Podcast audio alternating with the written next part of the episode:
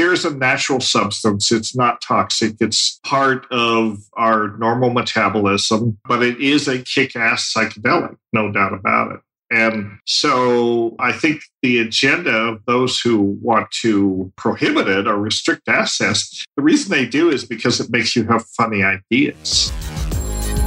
Welcome to Entheo Nation, where we feature visionaries who are pioneering the cutting edge of awakening. Psychedelic science, modern shamanism, neuroscience, new paradigm lifestyles. Get ready to harness the power of visionary states and forge reality into your wildest dreams.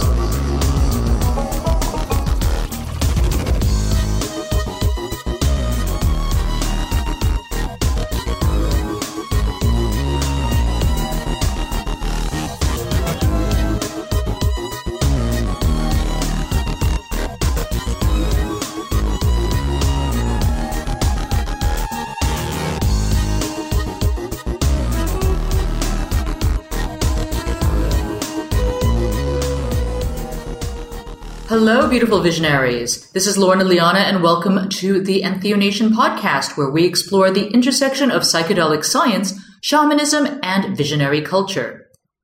As the non traditional use of ayahuasca has expanded worldwide, and more people from all walks of life discover ayahuasca, from hippies seeking God, to war veterans seeking healing, to entrepreneurs seeking to disrupt, I thought it would be beneficial to dive into what we know scientifically about how this ancient psychedelic brew actually works at a chemical level. Anecdotal stories abound on ayahuasca's healing properties. In parts of the Amazon, in addition to ceremonial consumption, ayahuasca is often used as a cure-all for everything, for colds and flus, to malaria, general malaise, lack of direction, and bad luck. On the web, you'll find stories of ayahuasca healing diabetes, cancer, Crohn's disease, PTSD, addiction, and depression. Unfortunately, ayahuasca is considered to be a controlled substance in many countries because it contains DMT, which is categorized as a Schedule 1 drug in the United States, and this makes any kind of clinical research extremely difficult. What scientific research has been conducted with ayahuasca shows promising results for the treatment of depression and PTSD.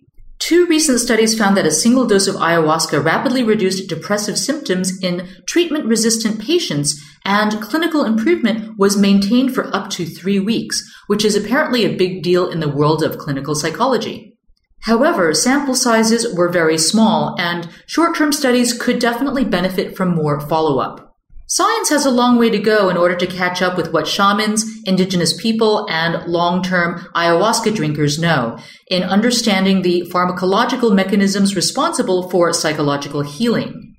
In today's fascinating episode, Dennis McKenna and I discuss the pharmacology of ayahuasca, what we know about its effects on the human body, why using ayahuasca with SSRI antidepressants is dangerous, as well as short-term studies on ayahuasca in the treatment of depression, and what he considers ayahuasca's most promising therapeutic benefits to be. Before we hop into that conversation, I want to let you know that Entheo Nation is seeking patrons so that we can keep producing high quality, well researched content about psychedelics and sacred plant medicines. I get a lot of requests from my audience to bring on celebrity guests like Graham Hancock, Joe Rogan, Aubrey Marcus, Paul Stamets, to name a few. One of the things that really helps with that is Entheo Nation's audience reach. The bigger our audience, the more likely that somebody who is extremely busy and famous will actually want to be on the show because they know that their 30 minutes of airtime will reach huge numbers of people. In order for Entheo Nation to expand our audience so we can bring amazing guests to you, we have to produce a lot of content great content, and share that content using organic as well as paid traffic strategies. All of these things cost money. If you enjoy the Entheo Nation podcast, you can play an active role in the psychedelic renaissance simply by becoming our patron. Just go to patreon.com slash entheonation. That is P-A-T-R-E-O-N dot com slash entheonation and select your pledge level. Even a small pledge goes a long way. Plus, you'll get all kinds of premium rewards that are not available to the public. Don't forget to stick around for the end of the episode to discover what our medicine music for the soul pick is for today. I'll give you a hint. It's a super trippy meditative track from the visionary music collective called Liquid Bloom. And if you are a professional musician, I would love to consider featuring your music on the Entheo Nation podcast. Please send a link to your Bandcamp song or album to lorna at entheonation.com and include a download link to your high quality recordings. In your subject line, put medicine music for the soul. Show notes and music for this episode can be found at entheonation.com slash 30. Are you ready to join the evolution? Sign up for our newsletter and receive our free guide to navigating visionary states, along with eight email lessons on how you can harness the power of your sacred visions. As a VIP member of Entheo Nation, you'll receive invitations to join life transforming retreats and mind expanding programs.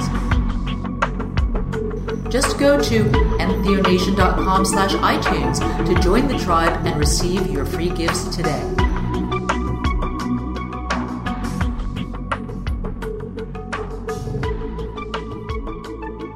Hello, visionary people. This is Lorna Liana, and today I have a very special guest. His name is Dennis McKenna, and Dennis is an ethnopharmacologist, founding board member of Heffter Research Institute, and the assistant professor in the Center for Spirituality and Healing at the University of Minnesota. Dennis is the brother to the late Terence McKenna and has studied plant hallucinogens for over 30 years with ayahuasca as his specialty of focus.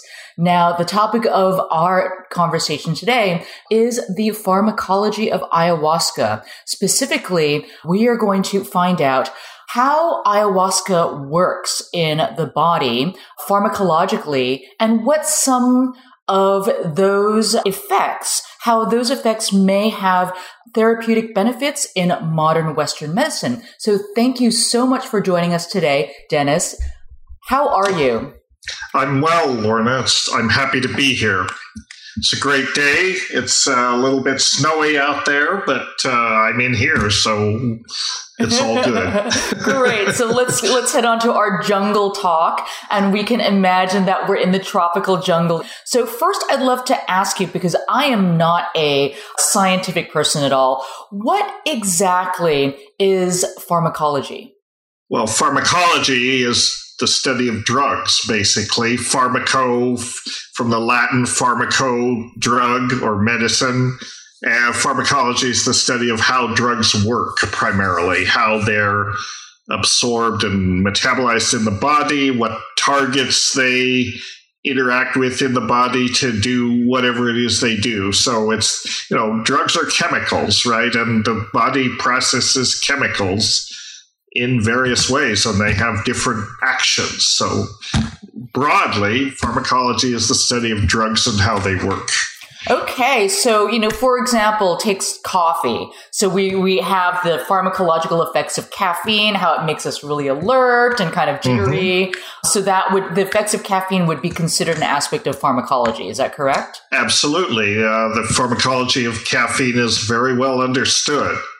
And yes, it's a central nervous system stimulant, mild stimulant, and it works on a set of receptors in the brain called adenosine receptors.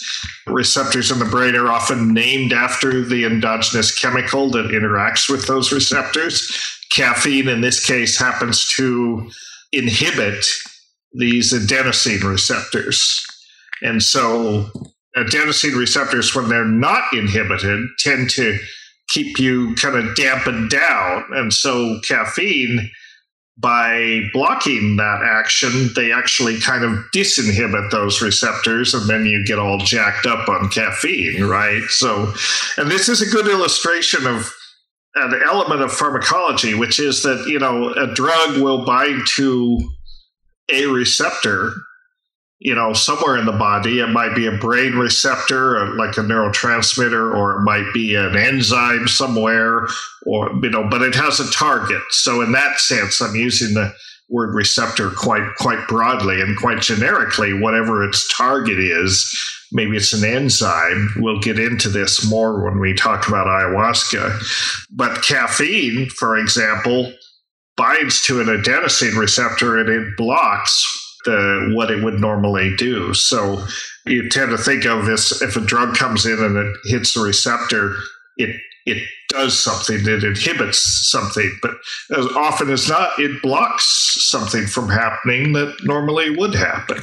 That's really interesting. So, with ayahuasca, then, what is happening? Is it binding to something? Is it blocking something? Oh, how, how, exactly is ayahuasca interacting with our body right. minds? Okay, so this is a good illustration of exactly what we were talking about because ayahuasca is a combination of two plants, at least two plants, but always two plants, one of which contains dimethyltryptamine, right?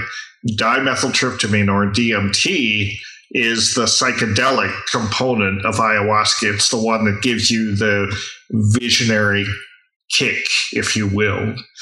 But the thing about DMT is it's a powerful psychedelic, but it's not orally active. And so you can eat DMT all day and nothing will happen because it is inactivated by enzymes in your guts called monoamine oxidases. And monoamine oxidases are a class of enzymes that evolutionarily probably are an adaptation to you know, our omnivorous diet. What monoamine oxidases do is they degrade, they break down amines. Amines are nitrogen containing compounds that contain, well, in the chemist stance, NH2. They contain nitrogen. I don't know how to explain it. They contain amine groups, amino, um, like as in amino acids so in chemical nomenclature, amines are any compounds that contains an NH2 group, a nitrogen and two hydrogens, right? So these, I hope I'm not getting too complicated, but these enzymes basically, as omnivorous primates, we consume a lot of amines in our diet, right? Some of them are toxic. Some of them are hallucinogenic, like DMT we have developed these monoamine oxidase inhibitors over the course of uh, monoamine oxidases over the course of evolutionary time to protect ourselves from these toxic amines in our diet, right? Mm, okay. Because some of them have very strong uh, effects on the heart. They could, you know, they raise blood pressure. Those are the so-called pressor amines that interfere with your heart, and that can be dangerous. So we've adapted to the amines in our diet by developing these internal detoxification mechanisms. Well, the same thing applies to DMT. A lot of plants contain DMT.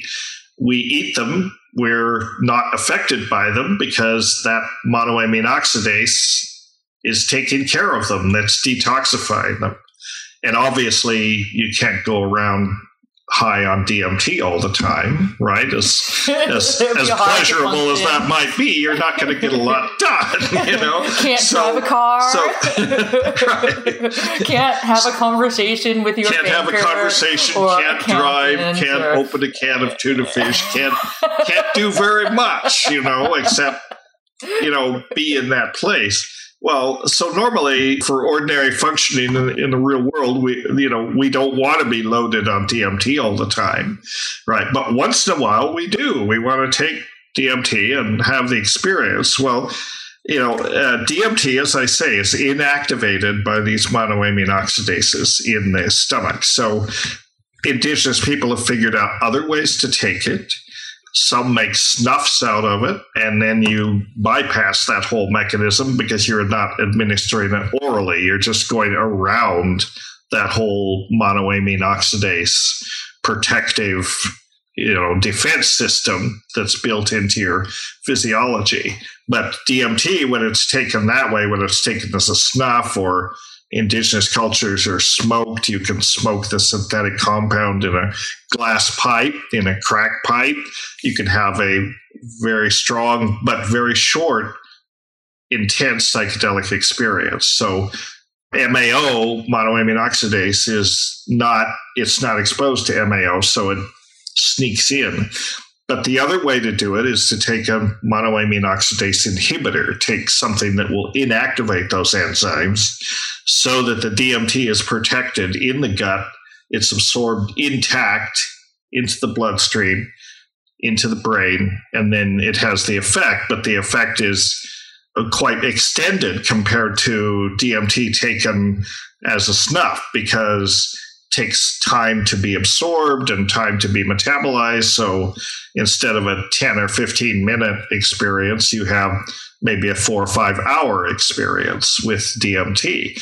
This is the secret of ayahuasca. Ayahuasca is made from two plants the liana, the actual vine, which is itself called ayahuasca, just to confuse people because so is the brew itself. But ayahuasca is the vine, the bark contains these alkaloids called beta carbolines, and as a class, uh, specifically harmine, harmaline, and tetrahydroharmine. All of these are very potent monoamine oxidase inhibitors. So that's what the vine is bringing to the table, contributing to the pharmacology of the brew. Then the admixture plants contain DMT, and so those the leaves usually of the admixture plants, and there there are a number of them, but the chief ones are one is called chacruna. Traditionally, a Psychotria viridis is the scientific name of it. That contains high levels of DMT. Sometimes there's a different plant that's used instead called Diplopterys cabrerana basically the pharmacology is the same because the leaf contains high levels of DMT.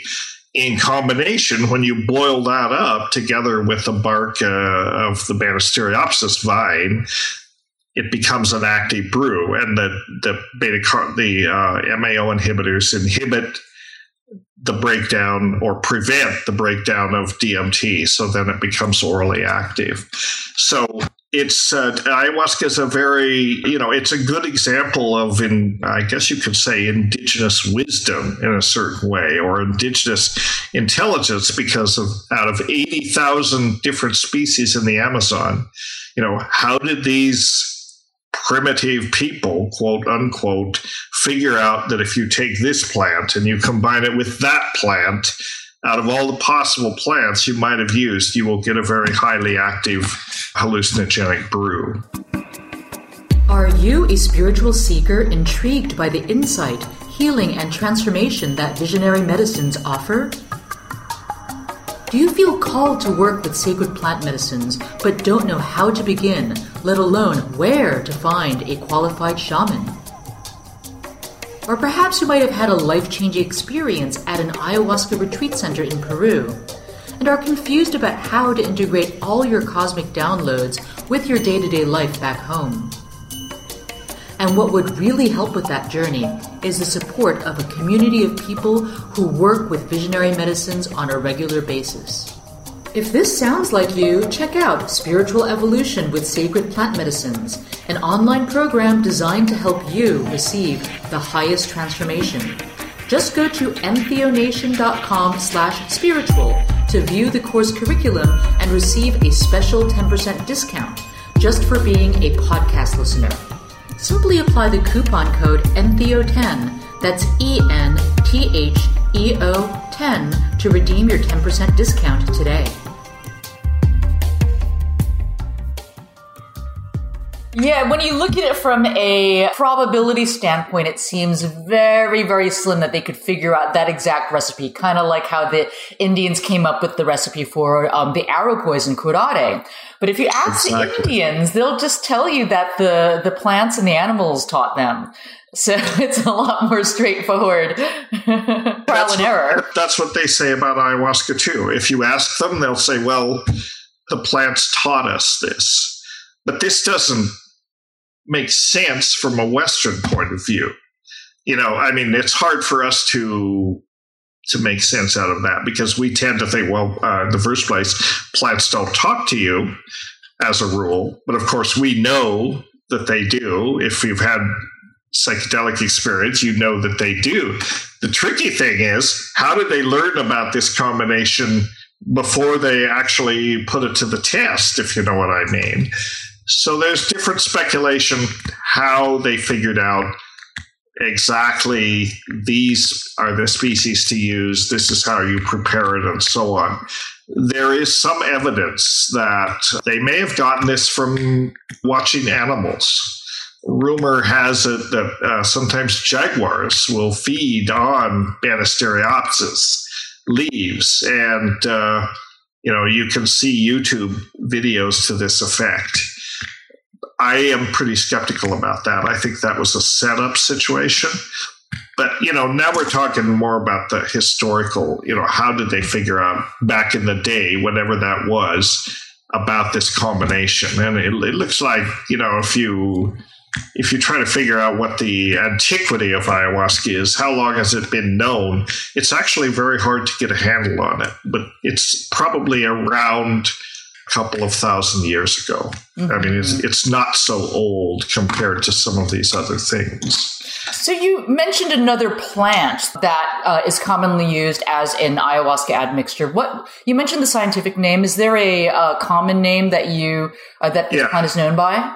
Yeah, it's called chagrapanga, or ah. sometimes chilipanga, which is just another variation of the name chagrapanga it's actually it is also vine. It's in the same family as Banisteriopsis, but it has a different chemistry. So it and, it, and the chemistry is that the leaves contain high levels of DMT and not much else. You know, not no other related alkaloids. So both uh, chilipanga and chacruna are suitable admixture plants because they are they are clean sources of DMT. There aren't a lot of other alkaloids kind of clouding the thing. In in plants normally the normal situation is if if a plant makes say an example Banisteriopsis they make beta carbolines, but they make a family of beta carbolines. They make several related compounds, and that's what you see in ayahuasca harmine, harmaline, and tetrahydroharmine, and a bunch of secondary, less less concentrated, less abundant beta carbolines, but it's normally a mix of related compounds. So these plants, and, and even in the tryptamine containing plants, like the snuffs, for example, that the Yanomami use, made from a different plant, Virola, they contain DMT, but they'll also contain 5-methoxy DMT and they'll contain other tryptamines as well. So it's not a clean source of tryptamines. Chilipanga and chacruna are pretty clean. You know, if you do analysis of them, you'll just get one peak, and that peak is DMT. So it's an ideal admixture plant. How do you, you know, spell as, chilipanga? Uh, I'm not sure. Chilipanga. I think I've heard it uh, chalipanga, but I don't. Yeah, maybe different. Yeah, chaliponga. I think that is a. What I know is the traditional name here is chagrapanga. I see. Okay, great, great. Um, have you noticed that there's a different experience between the chacruna versus the chagrapanga? Uh, there are some differences, but it's basically on the pharmacology level. It's the it, the pharmacology is the same. You know, it's orally it's DMT rendered orally active by monoamine oxidase inhibitors, the beta carbolines. Chalipanga or chagrapanga sometimes contains higher levels of DMT, so it's it's stronger, it's more intense. But now people are using there are many many sources of DMT that could be used as admixture plants. There are people are developing uh, ayahuasca analogs, for example, that use maybe Banisteriopsis bark, but they'll use the bark, the root bark of Mimosa hostilis, which is another natural source of DMT, very high in DMT, relatively pure. It's not mucked up with other tryptamines. But that is a plant that's never been used traditionally as an admixture to ayahuasca. Mm-hmm. You know, the, the new ayahuasca experimenters, Western experimenters have, you know, use this plant because it's hard to get uh, chacruna. It's hard to get chagrapanga. Until recently, it was quite easy to get uh, Mimosa hostilis because it actually has other uses. But now I think they've even cracked down on the importation of that one too. So Wow. Okay. There are yeah. dozens of others, though, plenty mm-hmm. that they don't know about. That it seems like DMT is a na- a very common, naturally occurring compound in nature. Extremely common. So I find it very interesting that DMT would find it on the Schedule One list of uh, prohibited uh, substances. Well, it's extremely common and it is actually a neurotransmitter in the brain. It occurs not only in plants, but also in fungi and animals, including us. I mean, it, it does occur in the brain, it occurs in other parts of our body, our lungs, adrenals, and so on. So it has a physiological function in us, in you know, in normal physiology. We're not sure exactly what that is but it's definitely there. So, but that hasn't stopped them from making it illegal, you know, making it a scheduled substance, which kind of is a clue in some ways about, you know, what the real agenda is in a certain sense for this, for this drug prohibition thing. Because here's a natural substance. It's not toxic. It's part of our normal metabolism but it is a kick-ass psychedelic, no doubt about it. And so, you know, I think the agenda of those who want to prohibit it or restrict access the reason they do is because it makes you have funny ideas. and funny ideas are inherently dangerous to the, to the powers that be, you know. And so, so really, in some ways, the restrictions and the prohibition of these psychedelics is uh, is not to protect people from toxic substances is to protect people from dangerous ideas. from realizing uh, all yeah. the messaging that we've been bombarded with is utter bullshit and that, you know, we could potentially wake wise up to that. yes, exactly. And we can't have that because, you know, uh, we can't have awake, wise people because they don't make good consumer they're not good consumers they're not productive robots they're you know and so the sort of economic models, it's better if people are just compliant and, you know, they're, when they're not producing, they're consuming. And this is, you know, they're in their cubicles or they're in their home or whatever but we're a long way from pharmacology here. Uh-huh, yeah. Seriously okay. into politics. yeah. So going back to pharmacology, so given so you've got these MAO inhibitors, and that's what allows us to experience DMT for much longer periods of time than smoking it would allow let us experience. You know, the smoking it is uh, you know down to a few minutes, whereas with the MAO inhibitors, and we're experiencing the effects of the DMT visions for many many hours hours. Four or five hours, not many. Yeah, I mean, I don't know how many. But. I don't know. I had one ayahuasca journey that was a full on nine or ten hours, but you know, it, ha- it happens. so then, what's going on with people that are on certain types of antidepressant medications? I believe uh, a certain class, and I don't. Again, I, am not a chemist. Um, SSRI. Yes, yes. Yes, SSRIs, which stands for selective serotonin reuptake inhibitors. Okay. That's they should not be mixed with ayahuasca. Why is uh, that? What's going on chemically? Well, what what's going on is that ayahuasca modulates, you know, serotonin. It DMT works on serotonin receptors, right? In in the brain, it works on a class of a subtype of serotonin receptors called serotonin 2A receptors. That's how it does what it does. it, it is what pharmacologists call an agonist at those receptors. In pharmacology, there's a, a sort of fundamental concept.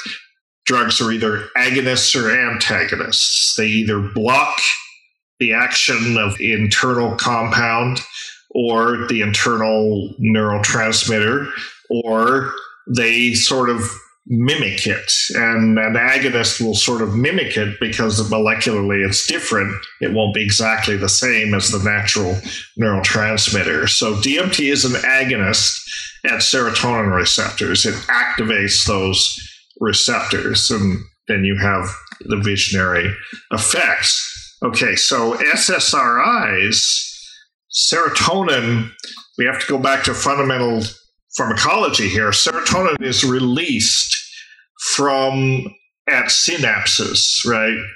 And it travels across the synaptic gap, across the synaptic cleft, and then there are receptors on the receiving neuron. These 5-HT2A receptors are on the surface of the uh, receiving part. You probably, I wish I could draw pictures, might be easier, but so they float across the synaptic cleft and they bind to these receptors on what's called the postsynaptic membrane, right? So you got up here, you got your mushroom shaped thing. You've probably seen pictures, animation with neurotransmitters being released. I can send you videos of this. Uh-huh, sure, yeah. Understand it much better. So the neurotransmitter is released, it binds to the receptors, and then something has to happen with it, right? It has to either be debound, you know, removed from those receptors and degraded.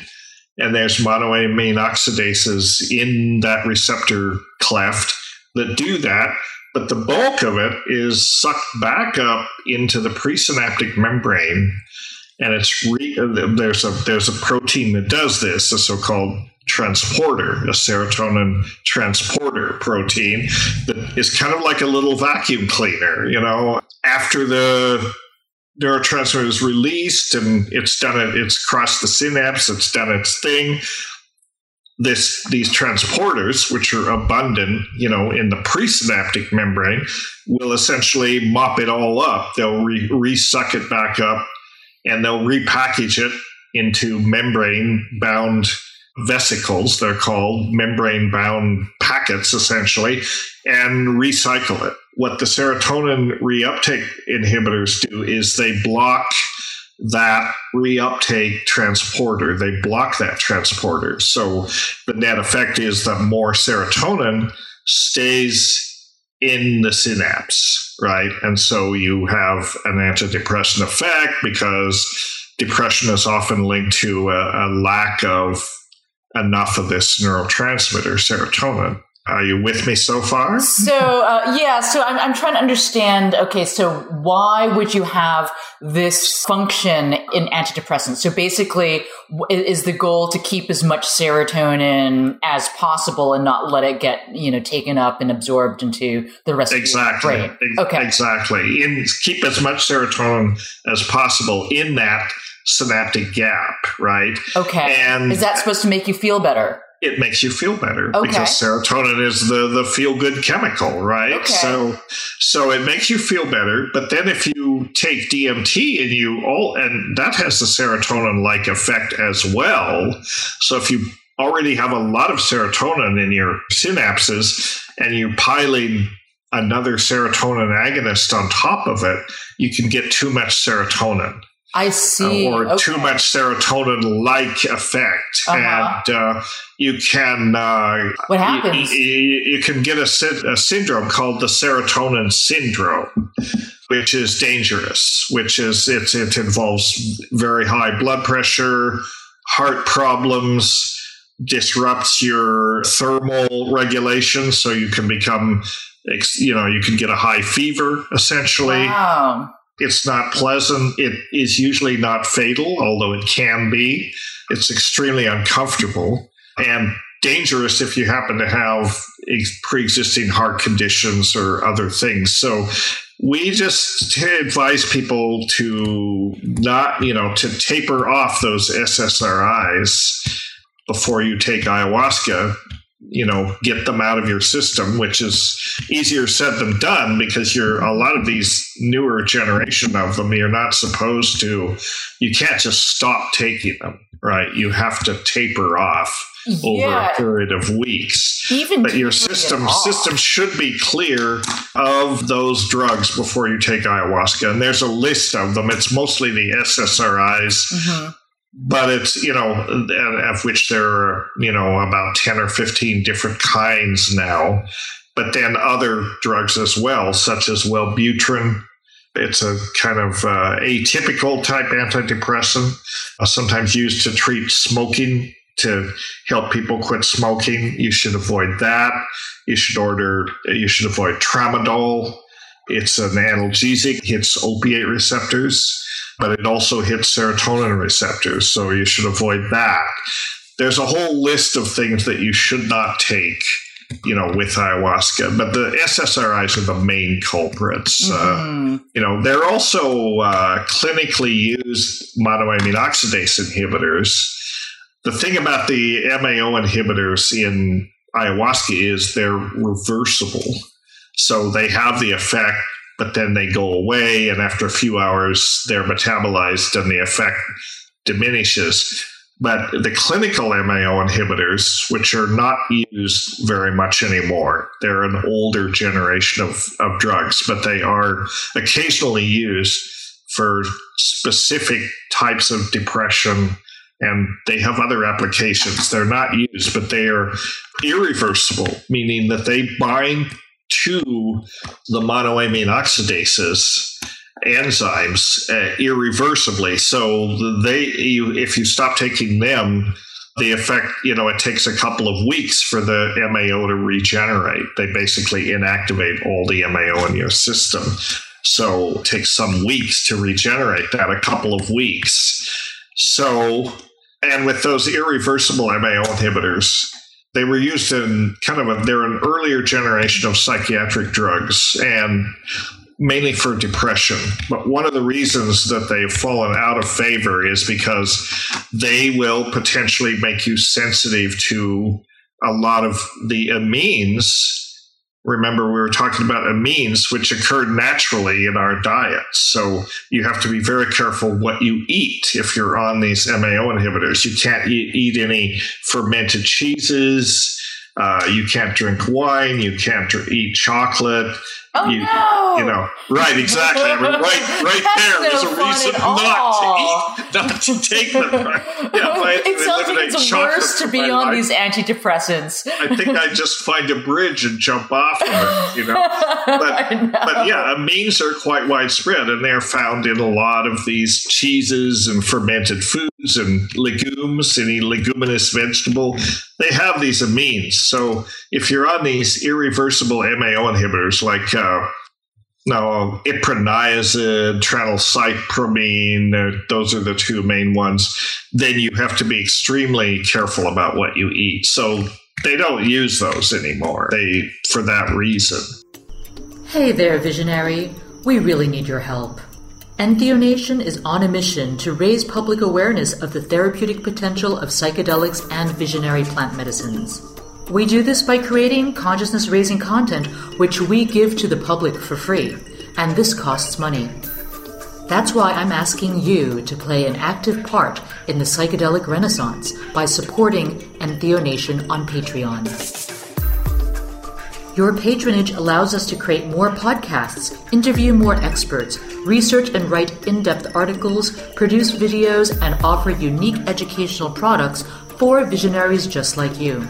All you need to do is go to patreon.com slash entheonation. That's P-A-T-R-E-O-N dot com slash entheonation and browse our mind-expanding rewards and choose your monthly pledge.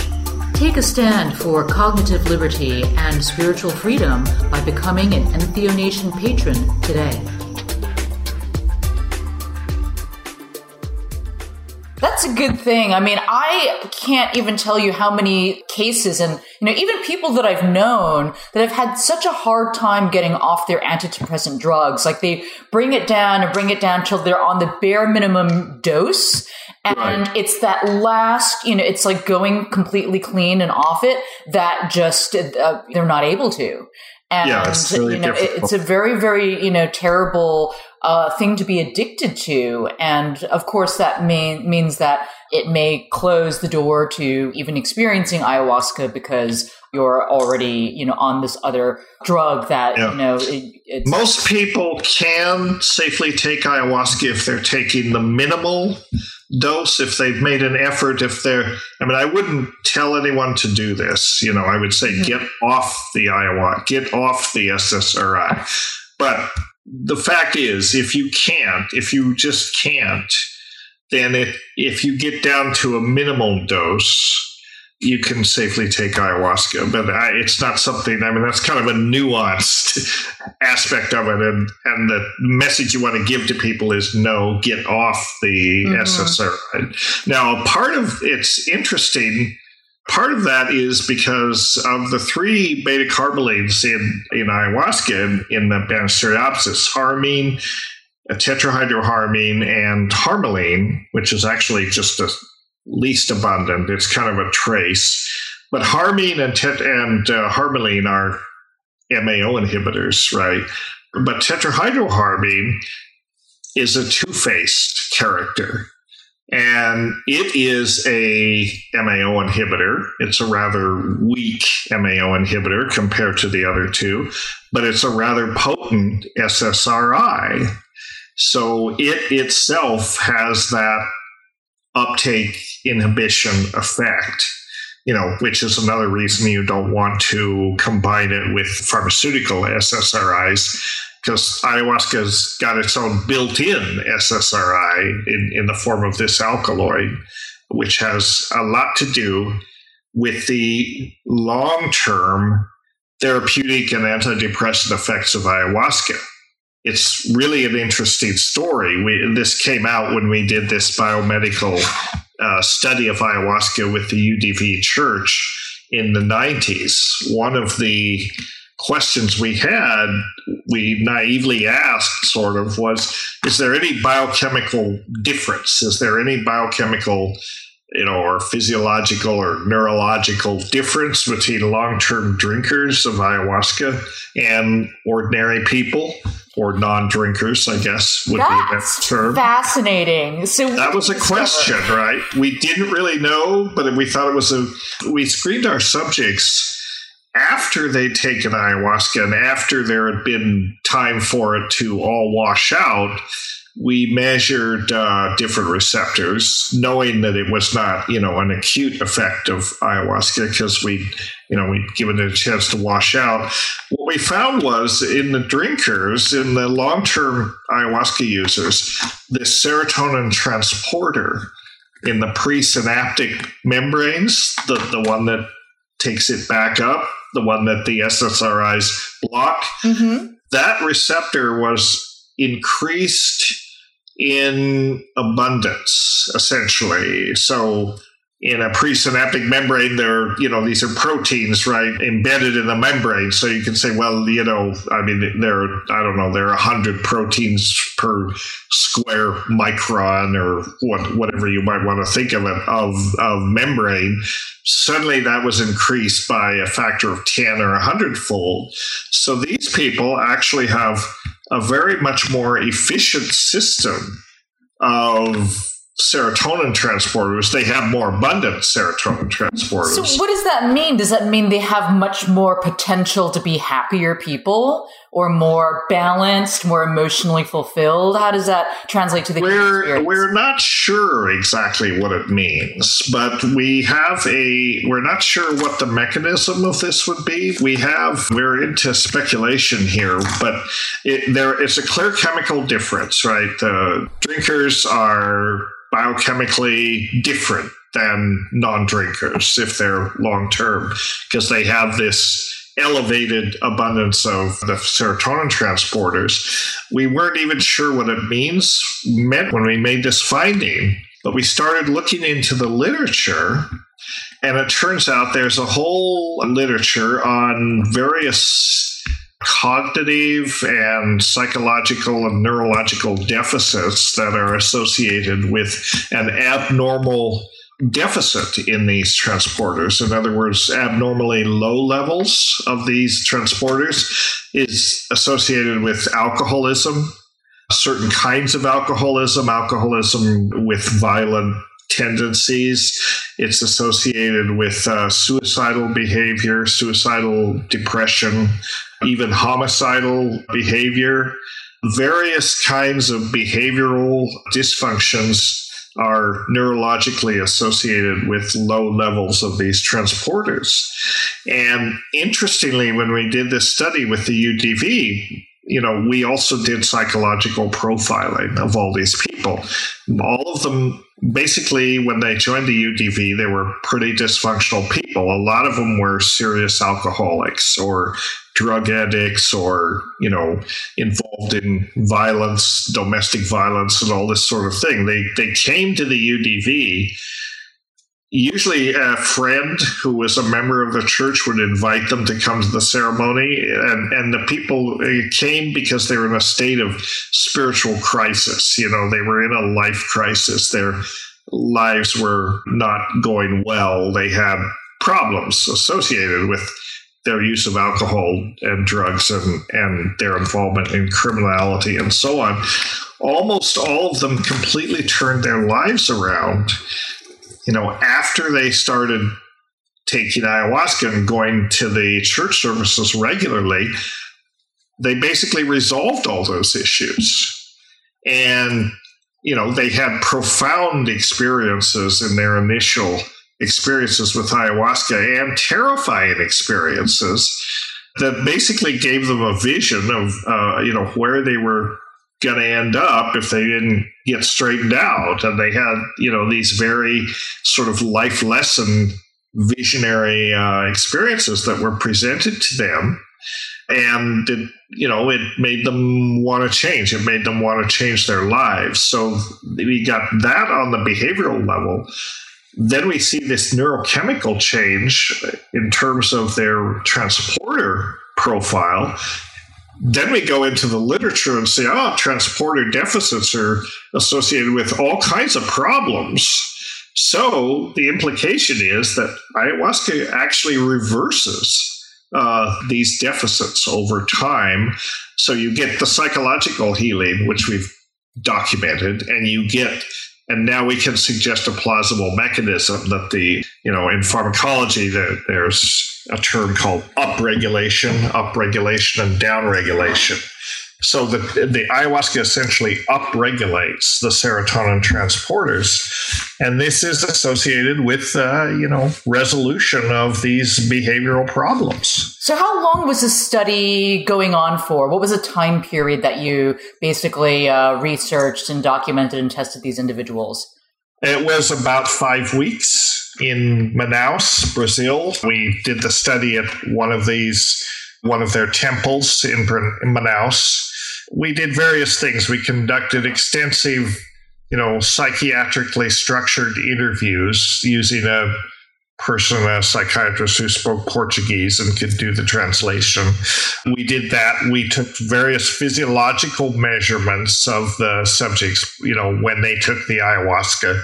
We measured obvious things like heart rate and blood pressure and pupil dilation and and all that. But we took blood samples uh, as well, and then we froze those and took those back to the lab, and that's where we could look at the receptor modulation, the receptor response, because the platelets in the blood are commonly used in neuropharmacology as a peripheral marker of what's going on in the brain, right? So we were measuring serotonin transporters in the platelets. And that's kind of, you know, the inference is that a similar phenomenon was going on in the brain, a similar upregulation of these receptors. So that's and, a pretty short period of time, five weeks. Have you ever gone back and tried, like years later, and, and tested these individuals again? We didn't do any follow up after after that time. Most of them in our study were you know, long term uh, members of the church. So all of the people in our study had been in the church at least 10 years. Most of them had been in far long, some had been in as long as 40 years, drinking ayahuasca on an average of uh, once every two weeks. And so there wasn't really a lot of follow up because these were people who were basically okay. You know, they were they were doing their their spiritual practice. They were taking ayahuasca like in the so they, these were happy well-adjusted people not a lot to follow up on they were you know i mean i suppose people do leave the church after you know people do not everybody stays in the church all of their lives although often people do they you know they find a great deal of spiritual uh, satisfaction in their in their practice and they tend to stay in the church. Are there any other long-term studies of the effects of ayahuasca on over prolonged periods of consumption? There is not a long-term there are not long-term studies that really look at the physiology here or the pharmacology of all this. We were kind of looking, you know, down at this basic molecular level. We wanted to know what, what's going on on the nuts and bolts level. What's it doing to the brain and so on? There have been studies on the you know, long term studies of different uh, groups, even in the States, you know, kind of intentional communities that use ayahuasca. But those studies are mostly look at behavioral aspects. I mean, they give questionnaires and different so-called psychometrics. You know, they they use different uh, types of screening instruments to interview people and say, well, you know, are you depressed? Are you on drugs? Well, they're kind of like, you know, psychiatric life assessments. Mm-hmm. Those studies exist. Yeah. Not many, but a few. okay. You, well, it yeah. sounds like there's definitely room for much more research. And yeah. this is a very fascinating conversation. So I want to be mindful of time.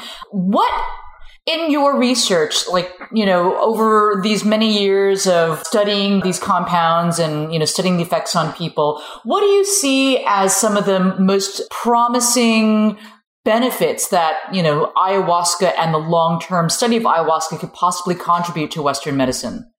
It's PubMed. It's the uh, National Library of Medicine's biomedical database. So it's open to everyone. It's a, you know your taxes pay for this, and if you go to PubMed and you just put in ayahuasca, you can see what's been published about it. Quite a lot, actually, in the last couple of decades. Uh, you know, our study kind of got the ball rolling. Now there's over a hundred studies, over a hundred and almost two hundred studies about different aspects of ayahuasca. So anyway, you can do your searching on that, and it will, hopefully it will help with your background research. so, in your opinion, what do you think the most promising attributes of ayahuasca are, and, and how could we benefit from them in Western medicine?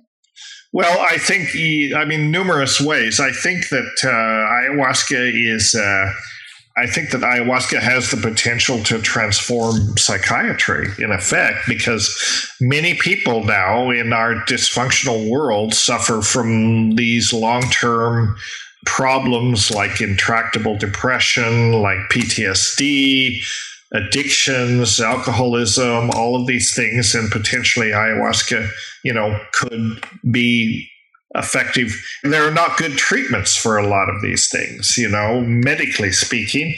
So I think first, I think ayahuasca is an important medicine for developing new therapies that will actually be effective for these kinds of things.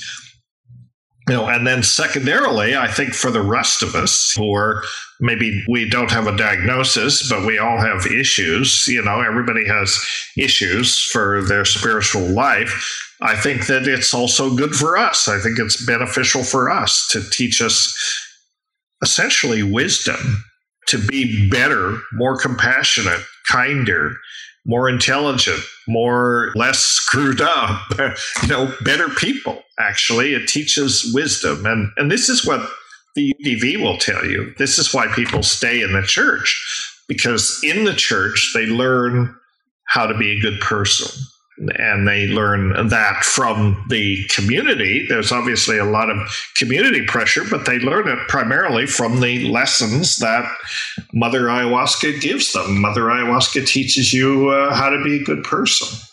And so that's ultimately that's the benefit of it. Mm-hmm. Thank you so much for your time here. I really enjoyed this conversation, Dennis. Please let us know how can we best stay in touch with you? You can email me uh, dennis at heffter.org is probably the easiest way to email me. And uh, i want to mention my book the brotherhood of the screaming abyss which you can order from amazon.com and you can also order from my website which is called just brotherhood of the screaming abyss and actually, you know, I'm promoting the book, but on the other hand, you know, ayahuasca has been at the center of my life for probably 30 years. So if you want to learn about just read it from the standpoint of somebody who feels that ayahuasca has benefited them. I am that person. And so my story is kind of interesting in that respect, you know and many people will say, you know, well, he's actually kind of an asshole, and I can't see that ayahuasca's done anything for him. But other people will say, well, he's kind of a kind of a nice guy, and maybe ayahuasca's helped him. So that that's your judgment, you know, whatever. But I think people will enjoy reading, you know, that aspect. I mean, I've been sort of it's been a very important uh, medicine for me as a subject of uh, you know professional curiosity as a scientist, but also a personal teacher as a person, and I bless the cosmos, the universe, whoever brought it into my life every day. It's just the most wonderful thing to have in one's life. If if you treat it with respect, you can learn a lot from it. All right. Thank you so much. And you have a beautiful day, Dennis. Okay, Lorna. A pleasure talking to you and be in touch. I just love talking to Dennis McKenna. I've seen him at three conferences already, and while he comes across as a reserved, almost awkward, nerdy scientist, he really does come to life when speaking to the public, and he communicates the science of psychedelics so clearly for the average person. To end this episode, I want to share with you an oldie but goodie. I got reintroduced to the super trippy downtempo music of Liquid Bloom at Koh Phangan Island's Dome Acoustic Sauna, which is run by Dave, a deadhead from America. What I appreciate about Dave is that he really knows how to create a psychedelic chill out experience. This track is called Healing Fire Breath, and it's from the album Heart of the Shamans. Enjoy!